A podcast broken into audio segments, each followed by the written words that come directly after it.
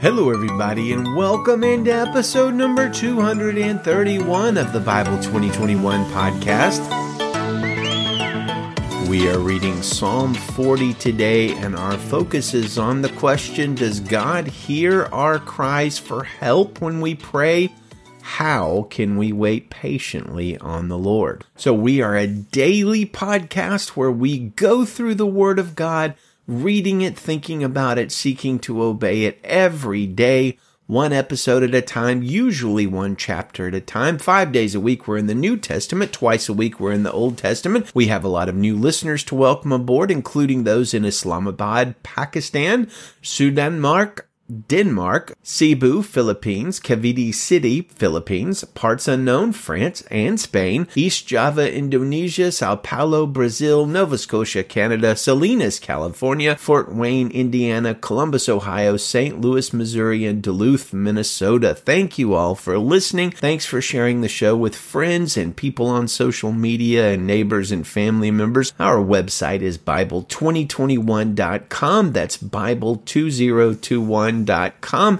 That is the best place to go to subscribe to the show. And every episode has a transcript with show notes and Bible verse and quotes and things like that. So another psalm today, and this one is quite well known, even by many people who don't know the Bible. Now, when I was high, in high school, way back in the last century, my two favorite bands were REM and U2. And I was introduced to Psalm 40, probably not by a preacher or by reading my Bible, but by U2's great song 40, which is based on Psalm 40. And every time I read through the psalm, I can hear Bono say, Sing this with me. This is 40, which is from a bootleg tape I had of a U2 performance in Germany. Good song, better psalm. Once again, we're going to see this same kind of pattern in this psalm that so many of us experience in real life. The psalmist just oscillates back and forth between assurance and desperation, between pleading and faith. For instance, the opening to this psalm is some of the most soaring and positive praises in the entire Bible. I waited patiently for the Lord, and he turned to me and heard my cry for help. He brought me up from a desolate pit out of the muddy clay and set my feet on a rock, making my steps secure. He put a new song in my mouth, a hymn of praise to our God. Many will see and fear, and they will trust in the Lord. How happy is anyone who has put his trust in the Lord? So, hey, it sounds like greatness, right? Everything's awesome. The psalmist, who is David in this case, has been rescued and he's doing great and he's praising God. But just a few verses later, we get to verse 12, which David says, Troubles without number have surrounded me. My iniquities have overtaken me. I'm unable to see. They are more than the hairs of my head, and my courage leaves me.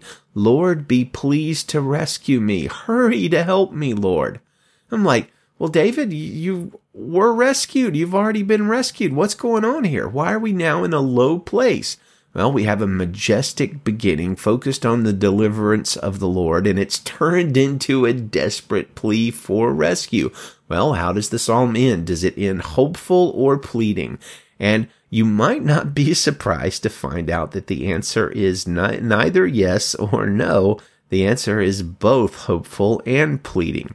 It says, verse 17, I am oppressed and needy. May the Lord think of me. You are my helper and my deliverer. My God, do not delay. Now, as we've mentioned time and time again when we've talked about the Psalms, David's Psalm is not an example of, I don't know, some sort of religious schizophrenia or bipolarism, but it's a picture of reality of life in a fallen world. One moment we're praising God and uh, radiating faith and the next moment, we are aware of all the danger surrounding us and the sins that are pulling us down, and we're just crying out for help.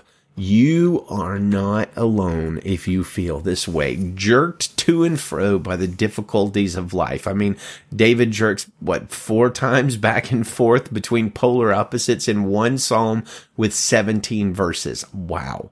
Now, that said, the Psalms do help us process, pray about, and persevere through the many problems and pains of our lives. Well, read this with me. This is 40. Psalm chapter 40, verse 1 in the Christian Standard Bible. I waited patiently for the Lord, and he turned to me and heard my cry for help. He brought me up from a desolate pit out of the muddy clay and set my feet on a rock, making my steps secure. He put a new song in my mouth, a hymn of praise to our God. Many will see and fear, and they will trust in the Lord. How happy is anyone who put, has put his trust in the Lord and is not turned to the proud or to those who run after lies.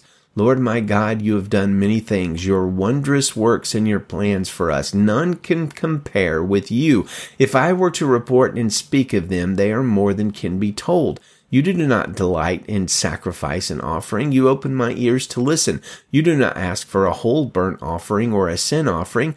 Then I said, See, I have come. In the scroll it is written about me. I delight to do your will, my God, and your instruction is deep within me.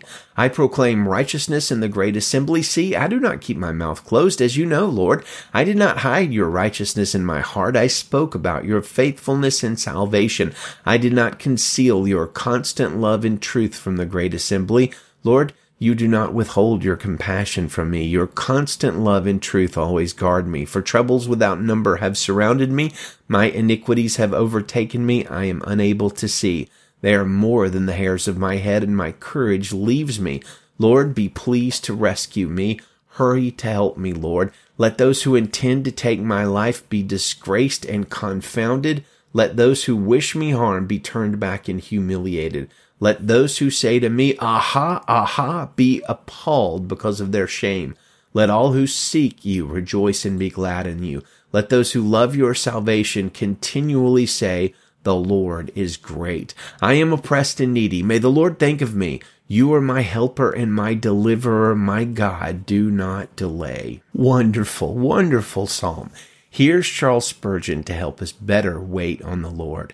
In a lawsuit, there are many and grievous delays, says Spurgeon, and yet the man who has been forced into the court does not dream of relinquishing his case. He urges on his lawyer and entreats him to lose no opportunity of getting the business settled. But he does not take the case out of his hands, for he expects that the judge will sooner or later decide the matter. It would be a pity not to continue steadfast in prayer, for it is certain that now is our salvation nearer than when we first believed. Every hour of shameless persistence bring us, brings us nearer to the time when the judge will avenge his own elect to waste all the cost of former tears and prayers and entreaties and let months of praying go for nothing would be a sad waste of effort.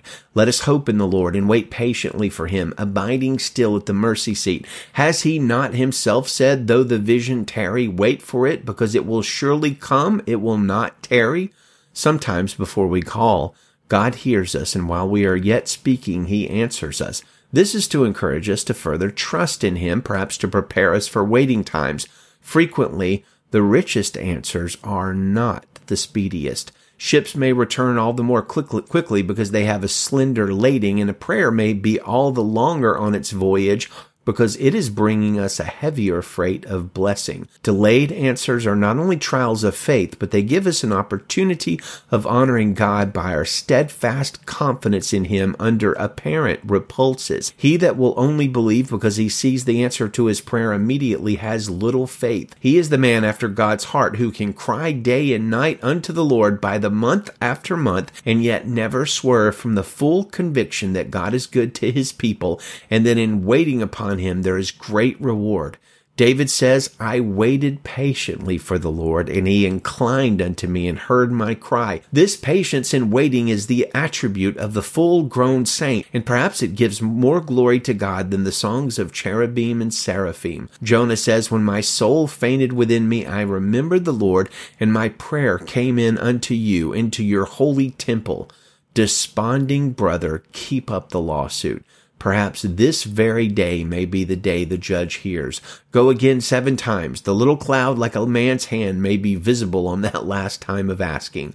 Knock and knock again till the gate of heaven reverberates with your blows. The door must open, and it will open all the wider because you have knocked so long. Wait on the Lord. Be of good courage, and he will strengthen your heart.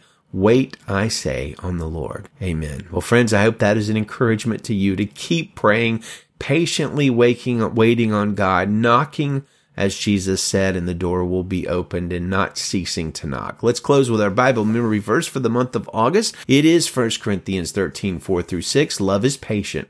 Love is kind. Love does not envy, is not boastful, is not arrogant, is not rude, is not self-seeking, is not irritable, and does not keep a record of wrongs. Love finds no joy in unrighteousness, but rejoices in the truth. It bears all things, believes all things, hopes all things, endures all things. Amen.